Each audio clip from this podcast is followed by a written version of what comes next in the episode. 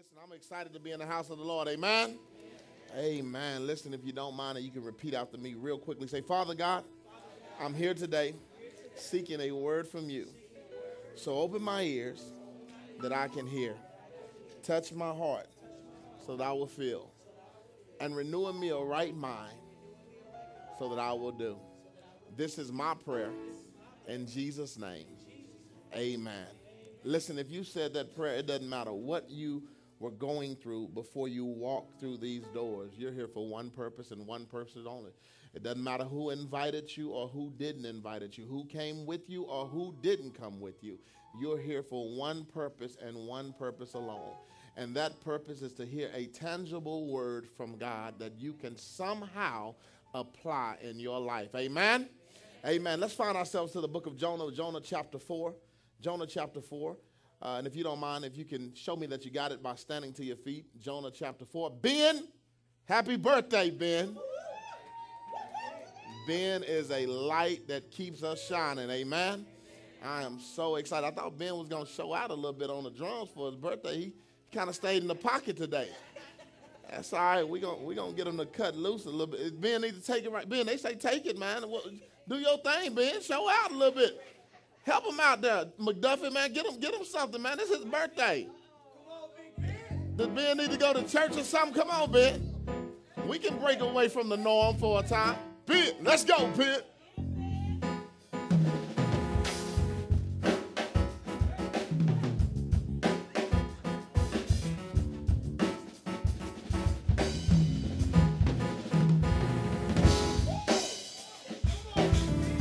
That's that birthday boy right there.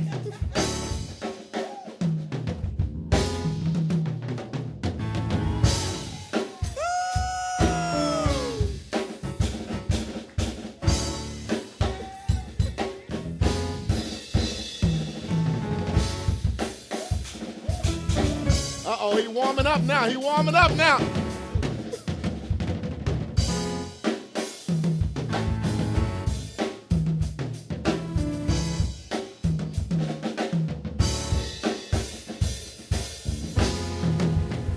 All right, y'all got y'all stop showing up. Come on, let's give Ben a hand. Happy birthday, Ben. We love you, man. Listen, Jonah chapter 4. Jonah chapter 4, beginning at verse 1. When you got it, say, I got it.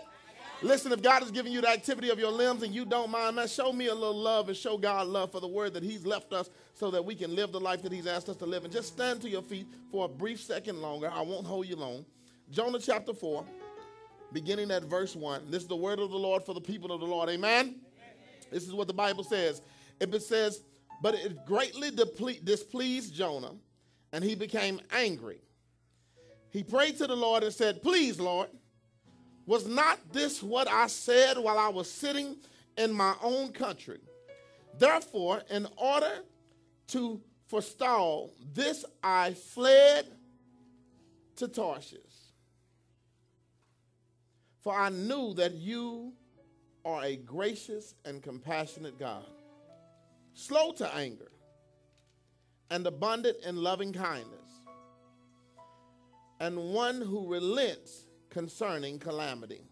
Verse 3 Therefore, now, O Lord, please take my life from me, for death is better to me than life. Then the Lord said, Do you have a reason to be angry? For a moment today, I want to lift up this text and simply title it Abolishing Anger. You may be seated. Abolishing Anger. Listen, we've been in a series uh, entitled Emotional Wreck, hence the emojis that are all on the wall. If you're visiting with us for the very first time, I'm glad that you came. If you could fill out one of those blue visitation cards that's on the back of the seat in front of you and simply just drop it in the offering basket as we leave, it allows us to get connected with you and get to know you better. But hopefully, I can catch you up on where we are currently in this series. Emotional Wreck is a series that is designed to challenge us to not only identify our emotional issues, but to learn how to control our emotional states. Believe it or not, your emotions can get you in a whole bunch of trouble. Sometimes you're happy, and because of it, you make certain decisions. Sometimes you're sad, are depressed, and because of it, you make certain decisions. And even sometimes you're angry, and because of it, you make certain decisions. We should not base our decisions and our actions on our emotions. Why? Because emotions change. They're not stable, they're wishy washy. And as a result of it, this is why some of us post stuff on Facebook one minute and 10 minutes later, when somebody trying to like it, it's deleted and it's sending a message saying, oh, well, this message is no longer available. Because your emotions have caused you to remove what you put out. You can do that on Facebook, but you can't do that in life. When you say things that you don't mean to say, when you do things that you really don't mean to do, you can't just go back and say, I'm sorry or apologize, and it washes the state clean, the slate clean. And so, this is why we're in a position now where we want to talk about our emotions and what's the damage that can happen as a result of our emotions. This is a four week series. We led off in week one, and we led off with fighting frustration understanding how frustrated it can be when God calls us to do certain things and we don't want to do it. We understand that how frustrating it can be in our marriages, in our relationships, and on our jobs when someone is not working with us, where we feel like the odds are against us, or if somebody wants to hurt us. We understand that frustration is a major emotion that can lead to major problems. Why? Because it was in Jonah 1 when God told when God told Jonah to go to Nineveh in the first place. And he was frustrated with the call that God had placed on his life. And so Jonah decides because he's frustrated, what he wants to do is flee rather than fight.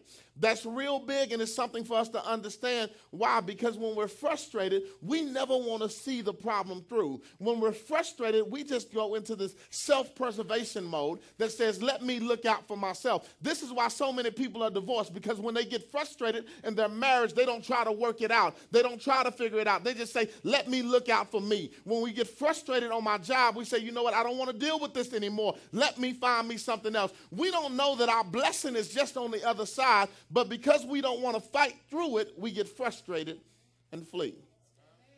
Then we went on to week two, Jonah chapter two, and we understood that not only do we fight frustration, but when we deal with fighting frustration, it leads us to a point of depression sometimes. Because of the decisions that we make, we find ourselves trying to defend off depression. We're trying to defeat depression within our lives. Because what happens? Because Jonah chapter 1, he was disobedient. He fled from the presence of God. He ended up having to suffer the consequences, which put him in a position that we know that he was found in the belly of a great fish. And here he was in the belly of the great fish. We know Jonah stayed there how many days? Three days. Now, Jonah did not stay there three days because God wanted him to stay there three days. It took three days for Jonah to do what God was waiting on him to do. Jonah decided on the third day that he was going to stop pouting and he was going to start praising. Jonah decided on the third day that he was going to stop pouting and he was going to begin praying. See, we come to understand the best way to defeat depression is to start by praying, not focusing on your problem, but focusing on God's power. We come to realize that we have to get to a point when things and the odds are against us. We can't just sit down and keep complaining. It's like being in an eight foot ditch and you're steady throwing dirt on top of yourself instead of trying to come out. I don't know about you, but I don't want to dig my own grave.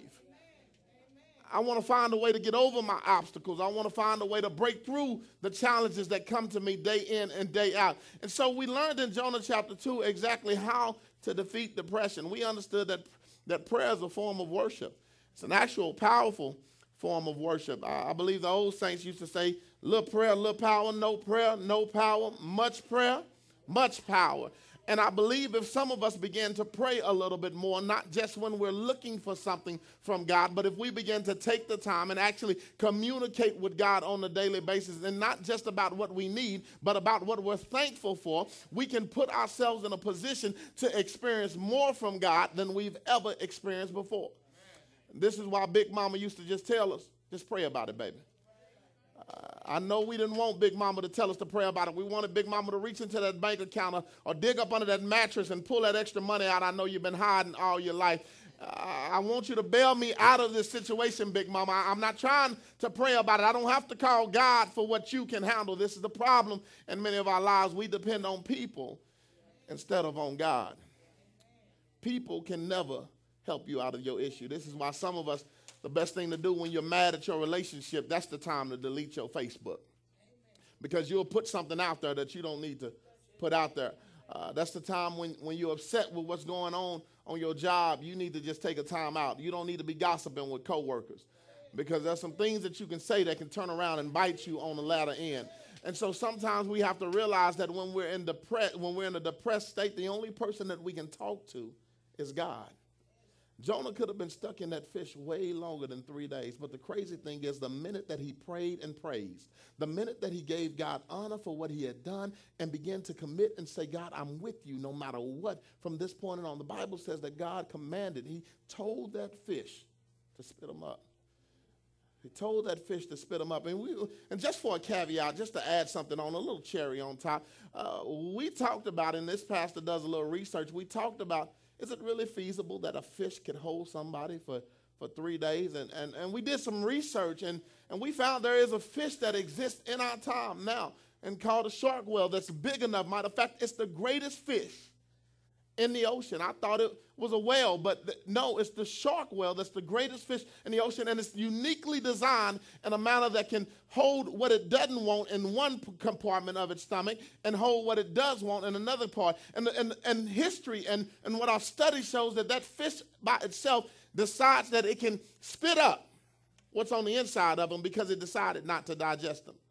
So I can see how God can uniquely position us not only in the belly of a great fish, but in situations in our lives that seems like it's going to be the death of us, that seems like it's going to be the end of us, but it's just temporarily holding us, actually protecting us until the appropriate time to release us back into what we're supposed to be doing.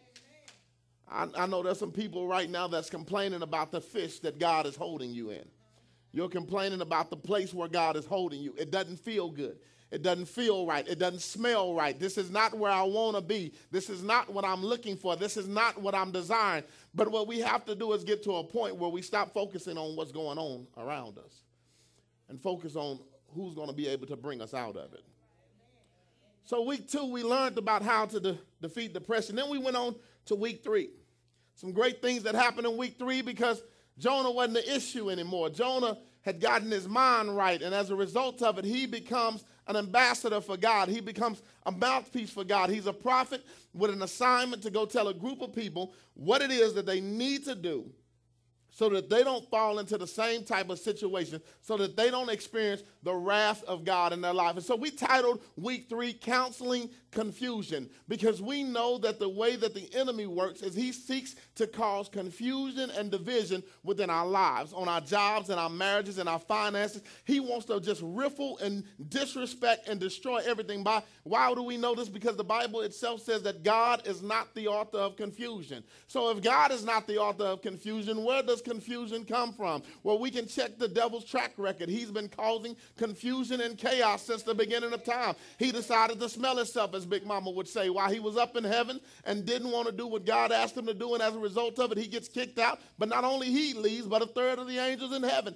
have to leave with him. Then that wasn't good enough. He decided to find his way in the Garden of Eden. And when he found his way in the Garden of Eden, he wanted to manipulate man and woman to disobeying what God asked them to do. Confusion is on the scene again. If that wasn't good enough, then here it was the firstborn sons. He decided to cause confusion between the sons, firstborn sons. One ends up killing the other, Cain and Abel.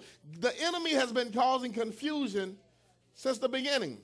So when you see confusion in your marriage, it's not nothing special about you. He's just trying to destroy you simply because he knows that God has called you and created you to be his replacement, has created you to be the closest one in a relationship to him, to be closer than even angels themselves. But you have to understand that every, every person that has a responsibility has a hater. Every person that has somebody that has something of value associated with them life, you're going to have some haters. Uh, I, I, remember a good comedian once say, You need to thank God for your haters. There's nothing wrong with having a few haters because it reminds you that you know what? You are on the right track as long as people are talking about me, as long as people are putting me down, as long as people are wishing the bad for me, wishing the bad for my marriage, wishing the bad for my finances, wishing the bad for my church, the ministry, whatever it is, I don't care. Keep talking because as long as you're talking, I'm doing what God has asked me to do. I should be concerned when you stop talking because that means that obviously I'm the one talking with you about somebody else now. So I'm celebrating my haters on today because of the fact that God is steady trying to elevate me to a new level higher than I've ever been before. And so here it is that, the, the, that Jonah comes and he says, Listen, the devil is trying to destroy y'all. And the devil is trying to destroy y'all because y'all are doing what y'all not supposed to be doing. Y'all worshiping false, gods. Y'all in here disrespecting God, doing everything that y'all want to do, however y'all want to do. And he says to them, listen, if you want to see something change in your life right now, what you're going to have to do is you're going to have to give your life to God. You're going to have to make a change. The Bible says that the only way that you cancel out confusion, it showed us in the text, is that the way that you cancel out confusion is to understand that you need communication and cooperation. Arguing within your household ain't to fix your marriage. Fighting with your boss on your job ain't to get you a raise. Communication and cooperation is the keys to what we needed to understand that how do I counsel the confusion within my life?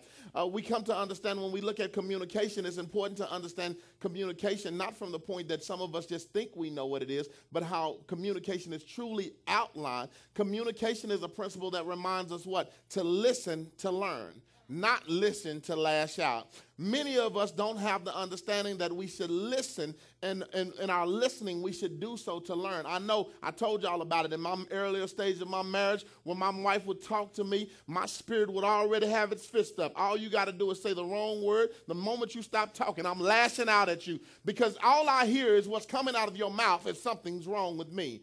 But the intent was never to demean me, it was to build me up, to correct, to, to, to, to remove confusion from our relationship. So we get to the point where we have to understand when we're truly communicating, we're listening to learn, not to lash out.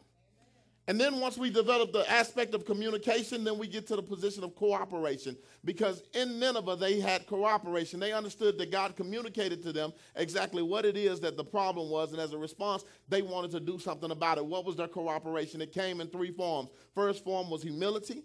The second form came after humility was what? They came to a position where? Who? sacrifice. They, they were humble and then they sacrificed. And the result of them humbling themselves and sacrifice, they did what? They became dedicated to the process. See, this is the problem where many of us mess up. We're not humble enough to try to work together. And not only that fact, but because we can't be humble enough, we don't know how to sacrifice. We don't want to give up what we want to give. We want to we want it to work as long as somebody's going to do it our way. We're not trying to do it their way. But then it gets to the point where we have to be dedicated to the process. Why? Because if we do it temporary, the outcome is only going to last temporary. But if we are dedicated to it, then the change will be a dedicated change. I just wanted to catch our visitors up because here we are in week four. Jonah chapter 4. Abolishing anger. Anger is a major issue within the Bible. I believe in Ephesians chapter 4, it says, Be angry, but sin not. If I had to use a scripture to, to throw me an alley oop for this text today, that would be the text because of the fact that anger, the problem with anger is not the emotion, not that we feel angry, not that we get upset. The problem with anger is that it leads to us doing what we should not do. Be angry, but sin not. Many of us have not developed an understanding of what it means to be angry, but sin not. See, anger means I got to whoop somebody. Anger means I got to use a bunch of four letter words that I don't want my kids using. Anger means that I need to make sure everybody in the world knows how I feel about a situation. Anger means it's just time to turn up and pop off. It's, that is just is what it is. That, that's what anger is. But the whole point of anger, anger is to experience something but not act on it. I want you to understand something every time you think about you getting angry. How many times do you think God has been angry with you? How many times did you wake up and you do what you're not supposed to do and God was angry with you? What if God acted on it and whooped you every time he was angry?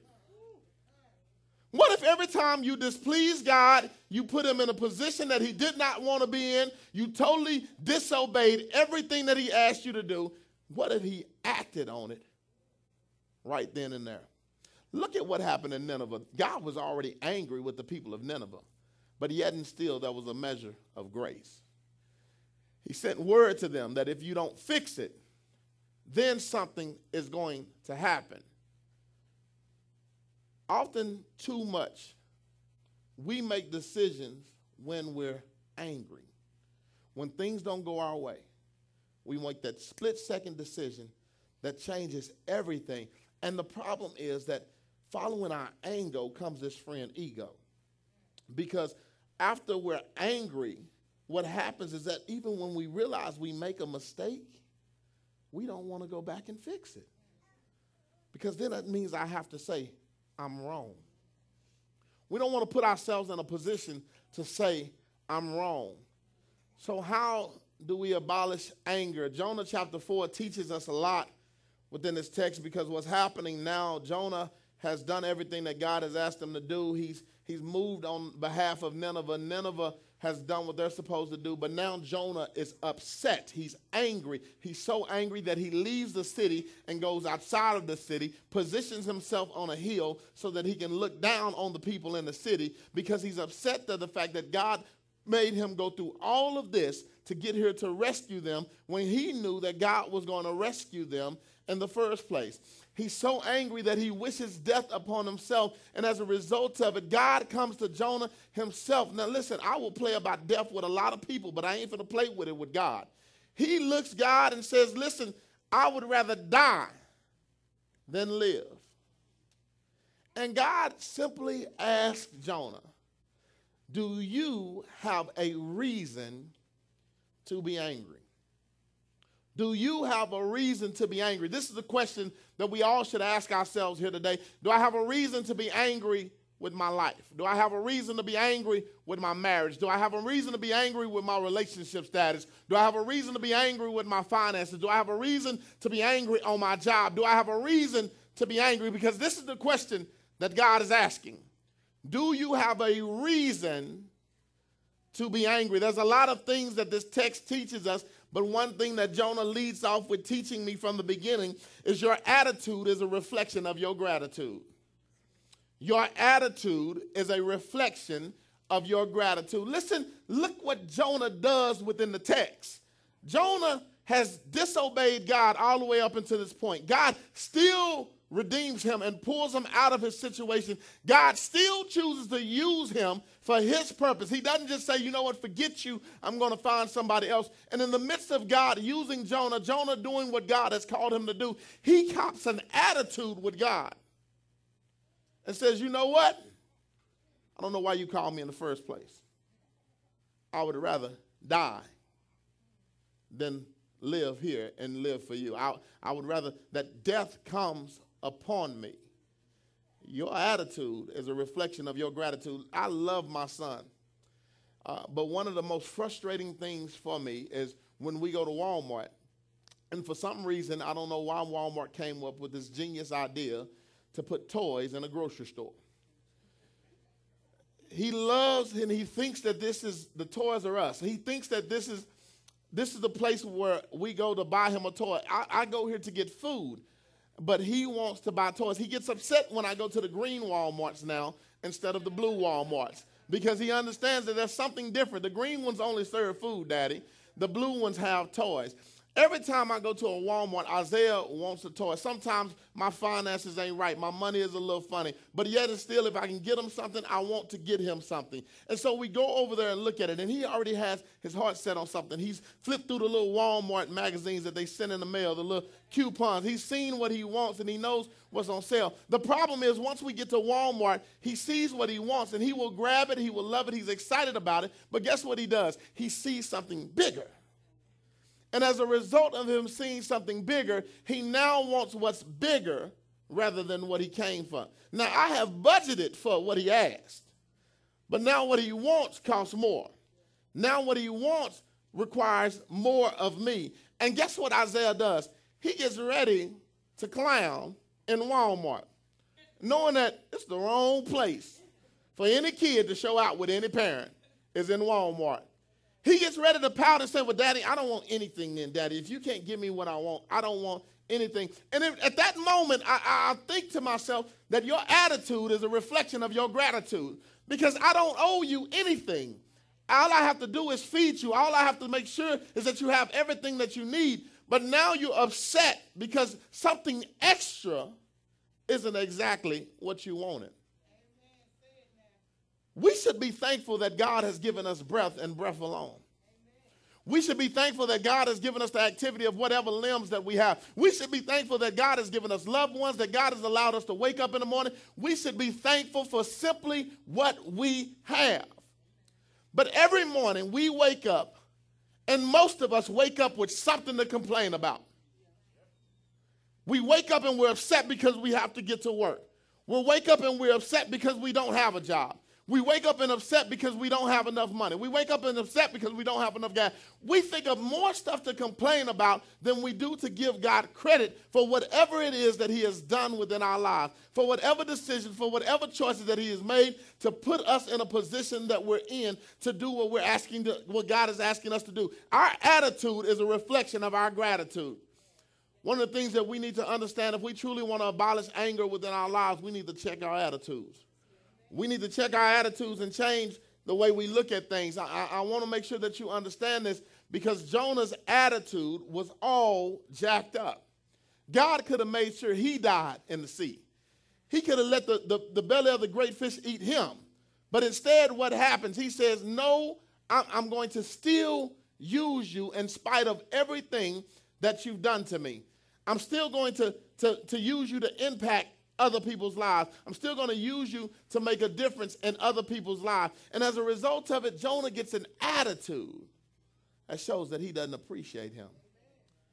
It baffles me what Jonah says next because Jonah says, I would rather die than live. I want you to understand the significance of what Jonah is saying when Jonah says, I would rather die than live. Matter of fact, it's verse 3 that says, Therefore now, O Lord, please take my life from me. For death is better to me than life. The text is trying to teach us there that death is better than life, but I want to make sure that you understand something. There's nothing better than life except eternal life. We have to remember that death, as a representation, as a representation in the text, it is death is your past and life is your present. I want to bring that to full circle and make sure you understand what that is when we think about death being your past and life being your present. In your life, when things are not working right with you, when you're in a bad relationship, when you're on a bad job, when you're angry, when you're upset, what's the first thing you do? I think back to where I came from. And most of the time, what happens? If I'm in a relationship and I'm not happy in a relationship, what's the first thing that these women say? Um, fellas, this is just the women, this ain't us. I can do better, but I can do better by myself, or I can do bad by myself. That's, that's the first thing that come out. Of, now, when you were by yourself, you were complaining. You didn't want to be by yourself today. You hated Valentine's Day. You didn't want to be around family on Christmas because you were by yourself. Everybody else was booed up. But now, because we got a little hard time, you can do bad by yourself. It's not just them. In every aspect of life, when things aren't going the way that we want them to go, we wish for death rather than life. It may not be perfect now, right where we are, but life is better than death.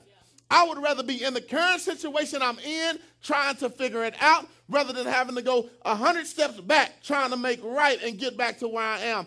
Jonah was wishing death. He wanted to go back to who he used to be instead of being who God has called him to be if we can be honest in here, I believe most of us have, have at one point in time wished for who we used to be rather than who we are called to be. Uh, y'all don't want to be honest. I, I, was a happy sinner. I, I wasn't no sad sinner. I didn't, I didn't run to Jesus because things wasn't going right for me. I had all the women I could want. I had all the money I could want. I had everything that I, I was. I was a happy sinner. I was good with that life. I turned up with the best of them. Club Shay had me a parking spot. That, that was my spot. I, I did my thing. And there are moments in my walk with Christ that it gets so difficult, it becomes so challenging. I look back and I'm like, did I really make the right decision?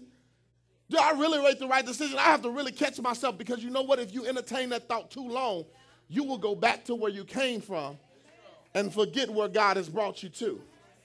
It doesn't matter how tough times are now. I don't never want to be in that situation again. I don't care how bad my marriage is now. I don't want to be single anymore. I, I, I got to figure it out. As long as this is what God has put together, I, I got to find a way to make this work. There's, obviously something wrong with either her or me. Most of the time it's her, not me. I'm just kidding. Uh, but I, I have to find a way to figure this out and work this thing because obviously if i have been excited along the way the only reason the enemy is trying to confuse me and frustrate me and depress me right now because there's something greater on the other side this is why we have to get control of our emotions because our emotions keep us from greater. Our emotions will cause us to make decisions that restrict what God is trying to do in our lives. But all the time, God is just simply waiting on us to check our emotions before our emotions lead us to a wreck. Jonah teaches me that my attitude is a reflection of my gratitude. He, he reminds me that my past was my death, and I don't need to be worshiping and looking for my death. I need to be focused on my life and getting to where God wanted me to be. I, I don't care how bad things are now, it's only because the enemy is trying to attack me. In the midst of Jonah having a bad attitude, in the midst of Jonah wanting to wish for death than life, God doesn't oblige Jonah. He simply asked him a question. Verse 4, he says to him, Do you have a reason to be angry? This is where I want us to, to hang out for a little while. Because I believe that God asked this question for a strategic reason. He asked this question because he knew that Jonah had the answer within himself. So the question to us is why was Jonah angry? Why was Jonah angry? I struggled over all the chapters that I was preparing for this message. This is the, the one that baffled me the most. I was, I was looking in the text trying to find just a simple outline. Where is it at? But, but God asked them a question, asked Jonah a question. Not they asked Jonah, not that they asked God a question. See, when man asks God a question, I can kind of understand how man thinks. But when God asks man a question, it's a little perplexed. It's, it's a little difficult because I know that God has all answers. He knows all things. So I have to dig a little deeper and, and make sure that I have the right answer that God is looking for. Why do I want to make sure you understand this? Because if God is asking you a question, that means it's something that you need to examine about yourself. God is not the problem. Many of us are asking God questions when God has already questioned us. You can't answer a question with a question. You have to answer a question with the answer. So, what is the issue with Jonah? It took me a minute, but I found it. The problem with Jonah is that Jonah was, accept, eh, was, was upset, he was angry because God used him to help somebody else. Man, that might not resonate with you, it, it may not make a difference. Catch this God used Jonah to be a blessing so that somebody else can receive a blessing.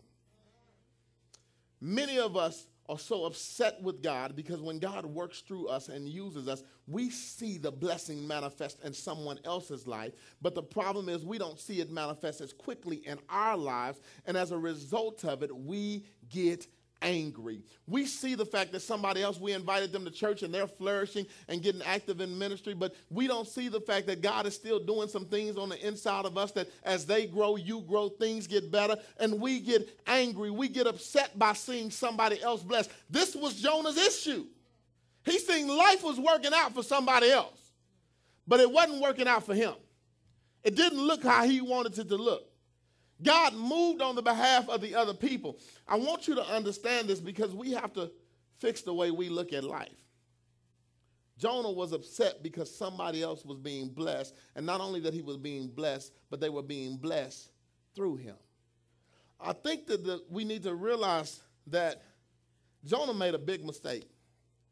I can say that Jonah made a big mistake because Jonah went and sat outside of the city when he should have stayed in the city. I, I began to research texts, checking on other prophets in the Bible who went to different places and shared the gospel, and God moved on the behalf of the people. I, I, had to look at that because I wanted to see if Jonah did the same thing that everybody else did. Catch this Jonah, when he went and shared the message, he left and went outside the city. Now, when you think about other people within the Bible, other prophets who have shared the gospel, guess what happens? When other prophets share the gospel, they shared the message, they hung around a little bit, and as a result of it, whoever was the king or whoever was the head of the house, they blessed the prophet for the word of God that was brought to them. They blessed them because what had you had done, you had saved them from condemnation. You have saved them from everything going wrong within their lives. And so, because of the people were blessed, the prophet was blessed. Let me tell you something. Jonah forfeited his blessing the moment that he walked outside of the city. If God don't ask you to leave, you don't leave. Some of us are leaving relationships prematurely. Some of us are leaving jobs prematurely. Some of us are leaving churches prematurely because God has not asked you to leave. And just because things didn't go the way that you want them to go, when you wanted them to go, you left before it was your time to leave. You left before your blessing. Listen, next month, me and my wife will celebrate 10 years of marriage. My wife had every right to leave in the first four years. I was nowhere near Jesus. I wanted nothing to do with Jesus, nor was I living the life of a husband to a wife. She had every reason to check out, but somehow God just equipped her to be able to weather the storm. In her prayer, in her perseverance, in her going through, guess what happened? Something switched. And now she's reaping a harvest for seeds that she sown back then. Most people would have gave up. Most people would have walked off. But because she heard the voice of God tell her to go, stay, sit, don't move.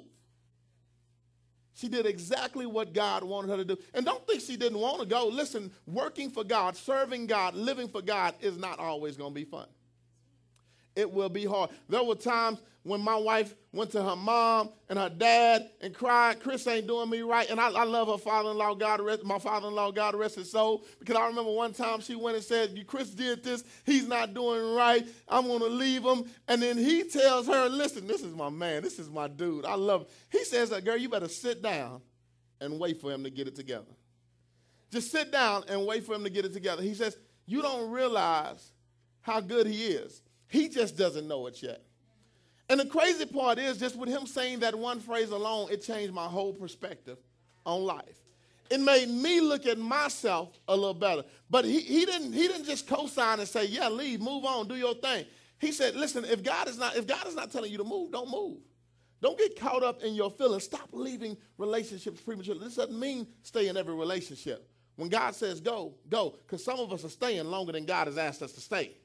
And as a result of it, we're still going through hell day in and day out. When God is saying, listen, I told you not to marry them in the first place. I told you not to be in this situation. I told you don't join this church, but you did it just because your friend did it. And as a result of it, it's not working out for you. I've told you these things. And now we get upset because things are not going our way. Jonah was mad because somebody else was experiencing a blessing in the same proximity that he was in, but it was not him.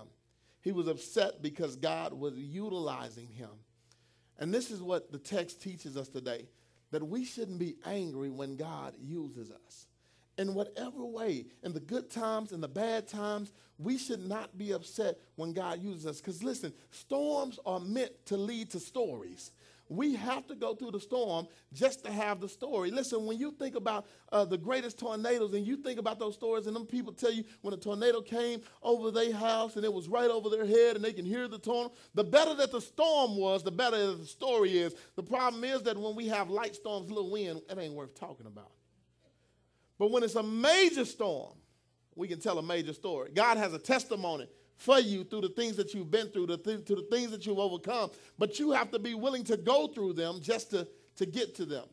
And so I want to make sure that you understand what Jonah's issue was so that you can uh, learn how to get past these issues. Jonah had three issues simply time, talent, and treasure. His issues was God was using his time, talent, and treasure. And you, you probably don't believe me. And that's why I love the Bible, because I can show it all to you in the Bible. The first thing that Jonah had a problem with is that God has used him to bless these other people, and he's used his time. And the problem is we, we've been in church. Anybody been in church, you've heard this saying, time, talent, and treasure. But the thing is, most people have never had it explained to them. It's never really been explained to me. Uh, I, had to, I had to research, I had to plan, I had to prepare, and I come to understand that, that your time is you physically surrendering to God for his determination. As children of God, as servants of God, we have to be willing to physically surrender to God for his determination, meaning that I have to allow God to use me how he wants to use me when he wants to use me. Jonah issue began in Genesis, I mean Jonah chapter 1 because God called him to go to Nineveh and he didn't want to go. It was going to take Jonah's time. It was taken away from what he wanted to do, where he wanted to go. And so, as a result of it, he has an issue with the fact that God wants to utilize him at this moment. I don't want to waste my time on these people. He, he said it in the text. I, I told you that when I was back home that you was going to do this. So why did you bring me here in the first place? Jonah feels like what God is calling him to do is a total waste of time. How many times that you've been in a relationship, you said, I don't want to waste my time in this relationship. I, I don't want to waste my time with this church. I don't want to waste my time on this job. Time is limited. I, I, I don't want to waste my time. I want you to understand something. and I'll teach you a little bit more about it in a second. But anytime that you're serving God, you're not wasting your time. Even when it's in a broken marriage that needs to be repaired. If you're the vessel that God is using to repair that mess, that marriage, you're not wasting your time. We have to get past the point of thinking that what we're going through is a waste of time. I could sit back and think of a whole lot of things that I would have rather done over the last three years, but I cannot think that what I've gone through and where I am now was a total waste of time from where God wants me to be. I have wasted no time doing what God has asked me to do. You waste time when you're not serving God. You waste time when you're doing things your way. When I want to think about wasted time, I need to think about the the 26 years or the 25 years that I was doing what I wanted to do when I wanted to do it before I finally said yes to Jesus. That that that there is wasted time. I can't get none of that back. That doesn't carry over like college credits. That's just gone. It's, wasted. There's nothing that I can do about it. It's out there. And some of it I'm glad that it's wasted. Some of them I'm, I'm glad that it's gone because believe it or not, if some of it had to come with me now, some of you wouldn't be here. And, and so I'm, I'm glad that some of my past is my past. But anytime we're serving God, it's not a waste of time. Jonah didn't only have a problem with God using his time, but God, he had a problem with God using his talent. He had a problem with God using his talent. And what we need to understand about talent, talent is the is you physically giving, serving God in the manner that God designed. Your talent is you physically serving God in the manner that God has designed, not the way that you want to, but the way that God has created you. Each one of us has been given a, a specific talent, a gift, if you want to call it. Uh, we've been giving something that God has uniquely designed us for to do. Jonah was to, to prophesy. Jonah was to be the mouthpiece of God. Uh, mine at this time is to, to be a pastor, a plant pastor. He's uniquely designed me to, to help build this church. You could take a pastor that just took over a church and they couldn't do some of the things that I've done because they don't have the patience uh, to uniquely build a church. But then there's some people that uh, go up to pastor other churches that I sure couldn't do it. I did it one time and I'll never do it again. I'm, I'm not going to interview with anybody to do what God has wanted me to do. It's, it just didn't fit for me. So God has given us all a talent. Some of you are singers. Some of you are dancers. Some of you are poets. Some of you are artists. Some of you are musicians. Some of you are preachers. Some of you, you all have your unique talent. And the problem is that most of us are sitting on our talent instead of serving with it. We're sitting on what God has created us to do. Listen, your worship, your, your commitment to God doesn't mean that you have to be on this stage. You're just as valuable hugging somebody when they come through the door. Why? Because somebody didn't get a hug yesterday. Somebody don't have nobody to tell them that they love them. You're just as valuable as preparing a cup of coffee for somebody because they didn't have it to get it when they wanted to get it at the gas station. So to come and know that we have it available here, you're valuable serving in every different. You're valuable cleaning the church. Don't nobody want to come and sit in no nasty chairs. Don't nobody want to come in and there's trash on the floor. All of us have our unique gift that we should be able to utilize and allow God to utilize as He's designed. But you know, the problem is that, that we so busy pimping our gifts. See, we'll use our gift for anybody that's going to pay us a check. We'll use our gifts for any place. That's why most of us have nine to fives that, that specialize in our gift. Not even our degrees, but our gift. what we're, what we're good at because of the fact that they pay me for what I'm good at. Can't nobody pay you more than God. And the greatest thing about God, God is not limited to money. He's not limited to money to compensate you. There's, there's much more that God can do in your life if you show God that I'm doing this for you, not for the money. If I, if I do this to give you the glory, not for the people that, that praise me. If I do this to honor you, God wants to use your talent. God wanted to use Jonah to prophesy to the people. Not only did God want to use his talent, not only did God want to use his time, but he also wanted to use his treasure. What is your treasure? Your treasure is you physically sacrificing to God what you have for his desire. Whatever your treasure is, is what, what, you, what you physically have to sacrifice what you have for his desire. You can't always use what's yours for you. It doesn't work out that way. It, it, doesn't balance out all the time. It, it just doesn't happen. Sometimes what we got to realize is that what God does is He sows seeds into our lives. He gives us a seed. Some of the things that you have right now are just seeds. Uh, you can hold on to them or you can actually plant them. You can choose what you want to do. I want to make sure that you understand your time, your talent, and your treasures are all your physical seeds. But catch this they're not only all your physical seeds, they're physical seeds that have the ability to unlock spiritual possibilities. That, that, that's real good. That's major right there. That your time, your talent, and your treasure are just simply physical seeds that have the ability to unlock spiritual possibilities. That's major because what we do is that we look at what we have, and as a result of it, it's limited. It's, it's just seeds. This is, this is all we have. What did Jonah do? He left the city and he wanted to go sit outside of the city. Why? Because he wanted to watch instead of work. He wanted to spectate instead of participate. He, he, he didn't want to be used by God anymore. He did what God had asked him to do. He wanted to get on the sideline, sit on the bench. And, and the problem is that with that, what we have to understand is our physical seeds are limited. Our physical seeds are limited within our own possession. They're limited within our own possession, but if we place these seeds in God's possession, they become unlimited. If we place these seeds in God's possession, what we have that has limitation becomes something without limitation. I, I remember my, I used to be a big cartoon dude. I wanted to wake up every morning uh, and watch my cartoon with my bowl of cereal, the Apple Jacks, the real Apple Jacks back in the day, uh, and, and watch my watch my cartoons. And one of the cartoons was Jack and the Beanstalk.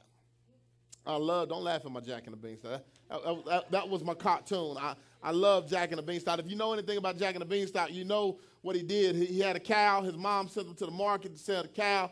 And instead of selling the cow, he does what? He takes that cow and he gives it up for some seeds.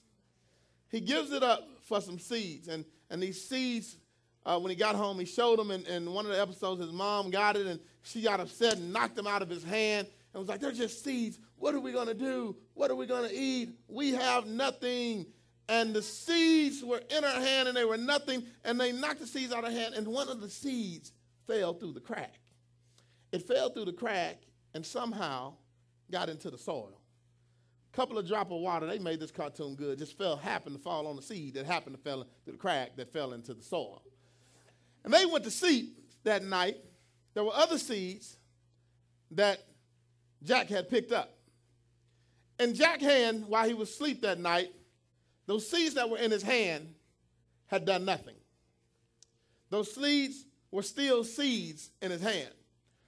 But when Jack woke up that morning, because there was a seed that fell under his bed through the crack that somehow had a drop of water fall on the seed in the soil, when Jack woke up this, the next morning with seeds in his hand, he didn't think nothing of it. But Jack didn't realize that his bed was on top of a beanstalk. The seed that left his hand and that fell into the, the fertile soil grew into something great. Y'all know the story about Jack. Once he got up there, he found all these valuable things up there. Y'all see how they took our Bible and twisted it all up in there. He even got up to the skies, to the heavens, and found all of these great things. And now he begins to bring things from the heaven, where? Back to earth. He says, I'm going to bring something from heaven to feed my family. I'm going to make sure that everything, what, what the Bible says, whatever you bind on earth is bound in heaven. Whatever you loose on, heaven, on earth is loose in heaven. And so here it is. Jack is bringing stuff down from heaven. Listen, I don't know about y'all, but I need God to open up some windows of heaven and allow some things to flow down right right now in my life. But guess what has to happen? You have to take the seeds that you have, your time, your talent, and your treasure, and you have to be able to sow them into fertile ground. They're never going to be worth anything in your possession because they're limited. Do you know that real seeds don't last forever? Most vegetable seeds only last five years. That's why sometimes when y'all want to start y'all garden, y'all starting these new habits, y'all go to Walmart and grab some of them seeds, and some of them grow, some of them don't grow. Most seeds don't last past five years. So that's why you can't produce anything. Imagine if your seeds had a date to expire within your hand. And you've been holding on some seeds that God told you to plant last week, and as a result of you not planting them last week, guess what happened? They've expired. And then when you finally go to try to plant it, nothing has happened. Or you're looking at that seed saying that something is supposed to come of this, but nothing is becoming of it. Why? Because you have not sowed it. This is not just about your money, your time, your talent, and your treasure. God wants to use you. You are a walking seed. Are you sowing? Are you planting yourself in fertile ground? Are you putting yourself in a position where you can be, be watered over and over again, where you can experience what God wants you to experience? In order for you to reap whatever God has for you, you have to be willing to do it. God doesn't like Jonah's response. And so, as a result of Jonah's response, God does something unique and different. Verse 6, verse 7, and verse 8. If y'all don't mind, I'm going to read it to you. I'm going to try to get y'all out of here. But I, I, want you to get this word because this is the it. This is the, this is the icing on the cake. Jonah chapter 4, verse 6 says, So the Lord God appointed a plant, and it grew up over Jonah to be a shade over his head, to deliver him from his discomfort. And Jonah was extremely happy about the plant. So God gave him a plant, Jonah got happy. Verse 7 But God appointed a worm when dawn came the next day, and it attacked the plant and it withered. When the sun came up, God appointed a scorching east wind, and the sun beat down on Jonah's head, so that it, he became faint and begged with all of his soul to die, saying, Death is better than life. Look at verse 9. Then the Lord said to Jonah, then God said to Jonah, Do you have good reason to be angry about the plant? And he said, I have good reason to be angry about the, even to death. I want you to understand something. There's one word, and I've learned that anytime the Bible uses a word over and over within a particular part of text, it's something that you need to pay attention to. In verse 6, verse 7, and verse 8, God says something simple. The Bible says something simple God appointed. Every time. Verse 6 says what? So the Lord God appointed. Verse 7, but God appointed. Verse 8, then the sun came up, God uh, what? Appointed. It says it three times. God appointed. Why do we need to pay attention to this word God appointed? Because God is trying to teach Jonah a lesson. What does it mean when the Bible says that God appointed? It means that God is in control. God is in control. And so here it is God is in control, and then he asks the question Do you have a reason to be angry? God is in control. Do you have a reason to be angry? God is in control of your marriage. Do you have a reason to be angry? God is in control of your job. Do you have a reason to be angry? God is in control of your church, your finances. Do you have a reason to be angry? Not if God is in control. The only way you can be angry if, is if God is not in control. And then you can't be angry with God, but you can be angry with yourself. God shows them in these three verses that he can only be angry if he's angry with himself. He shows them what? The first thing that he shows in verse 6, he does what? He creates a plant. What does God show? What does it show when we look at God being appointed? How does he control? The Bible shows us he controls it by God defies time. Out of nowhere, he creates a plant. Out of nowhere, God brings a plant into an existence. This is representing the seeds. If your time is a seed, in your hand, you feel like you're wasting time. But when you put the seed of time into God's hand, God defies time. He's not limited by time. It takes several stages and several days, several weeks, several months, even years for a plant to truly grow.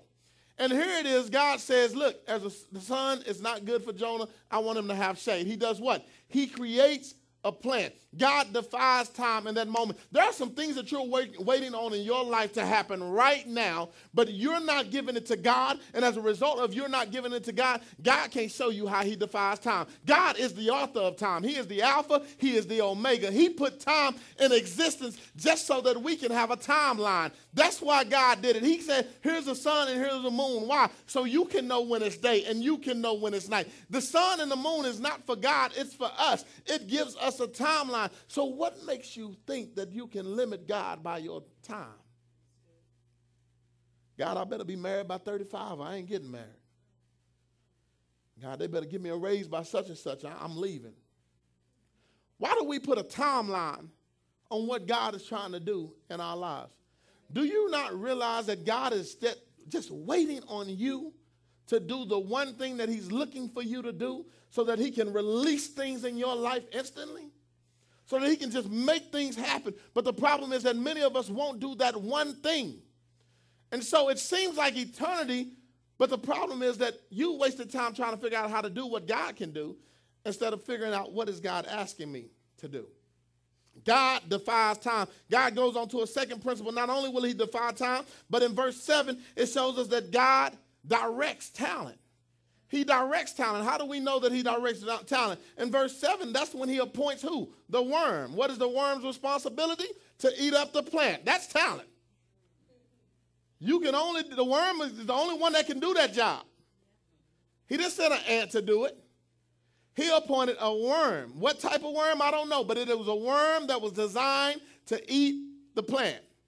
And as a result of it, the plant did what? Wither. Why did the plant wither? Because God wanted it to. Why did the plant wither? Because God wanted to? Because we know He sent the worm. There will be things that die around you, but it's going to die by because God wants it to. Sometimes God has to remove a weed from your life because you're not smart enough to realize that it ain't a rose. That it's something that you have to get rid of so that God can produce more. Many of us are steady trying to pull Miracle-Gro on things that God is steady trying to kill. He sends the worm. He utilizes the talent of the worm to destroy the plant. That means that if the worm is smart enough to allow his talent to be used for God's purpose, why can't we be smart enough to allow our talent to be used for God's purpose? Whatever God has created us to do, whatever it is that we can contribute so that we can make a difference. Not only does it show us that he will handle all of that, but it goes on and it says that God defines treasure. We look at verse 8. Verse 8 says the sun comes up, and what happens? The east wind comes through, a scorching east wind, the sun beats down on Jonah's head so that he became faint and begged what? That he could die. That's what he asked for. How was God defining treasure? Before all of this took place, that plant was just a plant. But now, because of the situations and circumstances that are happening, that plant has value. That plant is a treasure. That plant is a worth something. See, many of us are walking around talking about what we have isn't enough. It has no value. It's not going to make a difference. I don't need to do this. I shouldn't do that. But the truth of the matter is, God defines value, not you. God defines what's worth something, not you. Why are we wasting our time steady telling God what we think is worth something? Instead of accepting the fact that God has shown you approved. Many of us are not serving, many of us are not sacrificing, many of us are not doing what God is asking us to do because we feel like we're not worthy. We feel like we don't belong, we feel like we're not a part. But the truth is, you feel that way because you are thinking it. Not because anybody else thinks it or not because God wants you in that position. God is always trying to include you. God has been trying to include you since the beginning. God has tried to include you since Jesus Christ came on the scene. This is the reason for Christ even having to come to include us, not separate us. There's already a gap. God is trying to, to bring us into the fold, to bring us into the family, to make sure you know that you belong, to make sure you know that you can grow with this, to make sure you know that you're a part of this. But when you don't want it, you don't want it. One thing I learned about God, He's not going to make you do anything that you don't want to do. His grace is to only give you a second chance, a third chance, a fourth chance. But the Bible tells us to each of us is given a measure of grace. If God wanted to make you do it, He could make you do it. But God is not looking for a puppet. God is looking for a relationship with His people, for His people to love Him, for His people to, to be dedicated to Him, to grow with Him. This is what God is looking for, which is, which is why I fall in love with verse 9 through 11 of this text as we close today. Bible says, Then God said to Jonah, Do you have a good reason to be angry about the plant? And he said, I have a good reason to be angry, even to death. Verse 10 goes on to say, Then the Lord said, You had compassion on a plant for which you did not work and which you did not cause to grow, which came up overnight and perished overnight.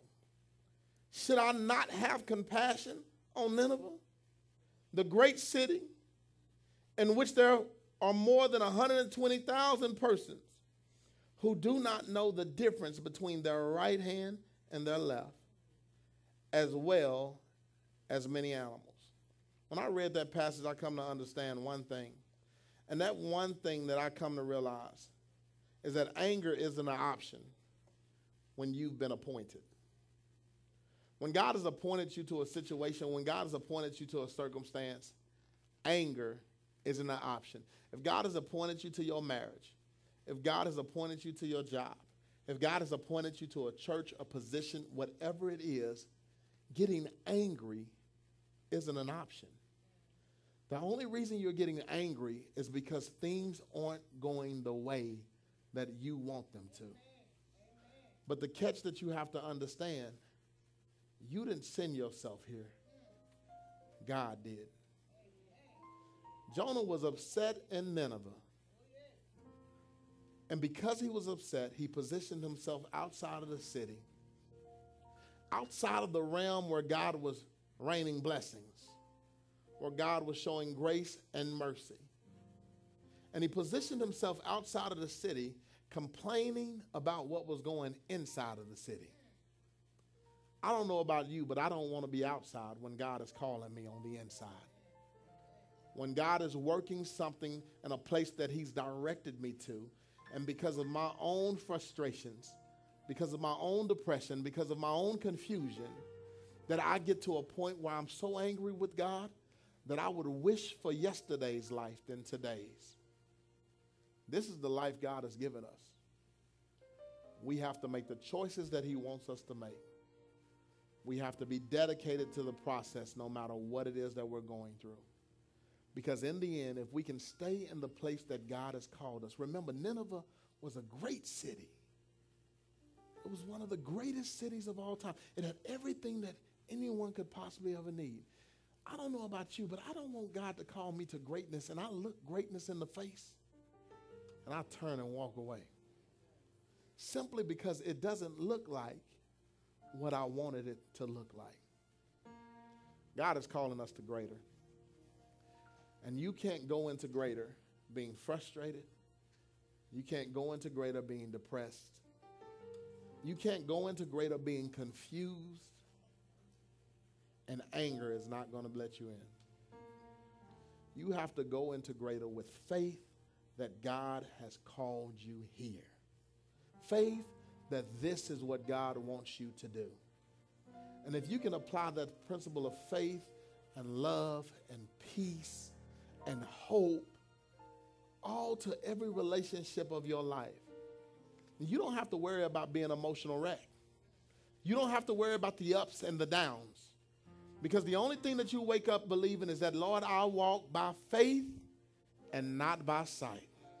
So I don't care what things look like on the outside, God, I know that you're doing something on the inside You're mixing this thing up. You're turning this thing around. And people can say whatever they want to say right now. But I know through the midst of the storm, while I'm in the belly of this fish, I am simply going to pray like I've never praised before. I'm going to praise like I've never praised before because I know, Lord, every time I praise you, a breakthrough is coming. Every time I pray, God, you're ready to deliver me from the snares of my enemy. Your word says that you prepared a table before me in the presence of my enemies. Lord, I know that if you decided to anoint my head with oil, that you have called and blessed me, God. So as a result of it, I'm going to be committed and dedicated to living for you.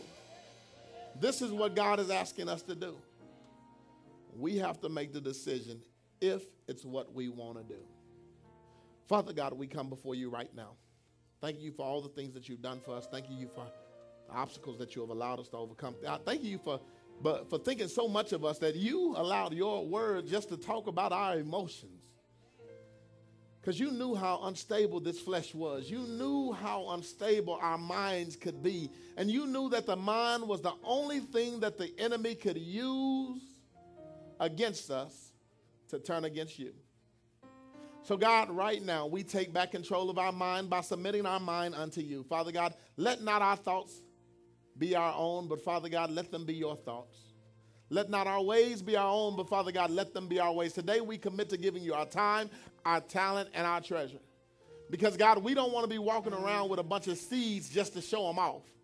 Father God, we want those seeds to turn into plants because we know when our seeds turn into plants, they bear fruit, and from fruit come more seeds. Father God, we don't want to sell it for a tree when you're trying to give us an orchard. So, God, we walk by faith and not by sight. And Lord, we give you all of who we are. In Jesus' name we pray. And all of God's people said, Amen. Amen. Listen, I want to give you the opportunity.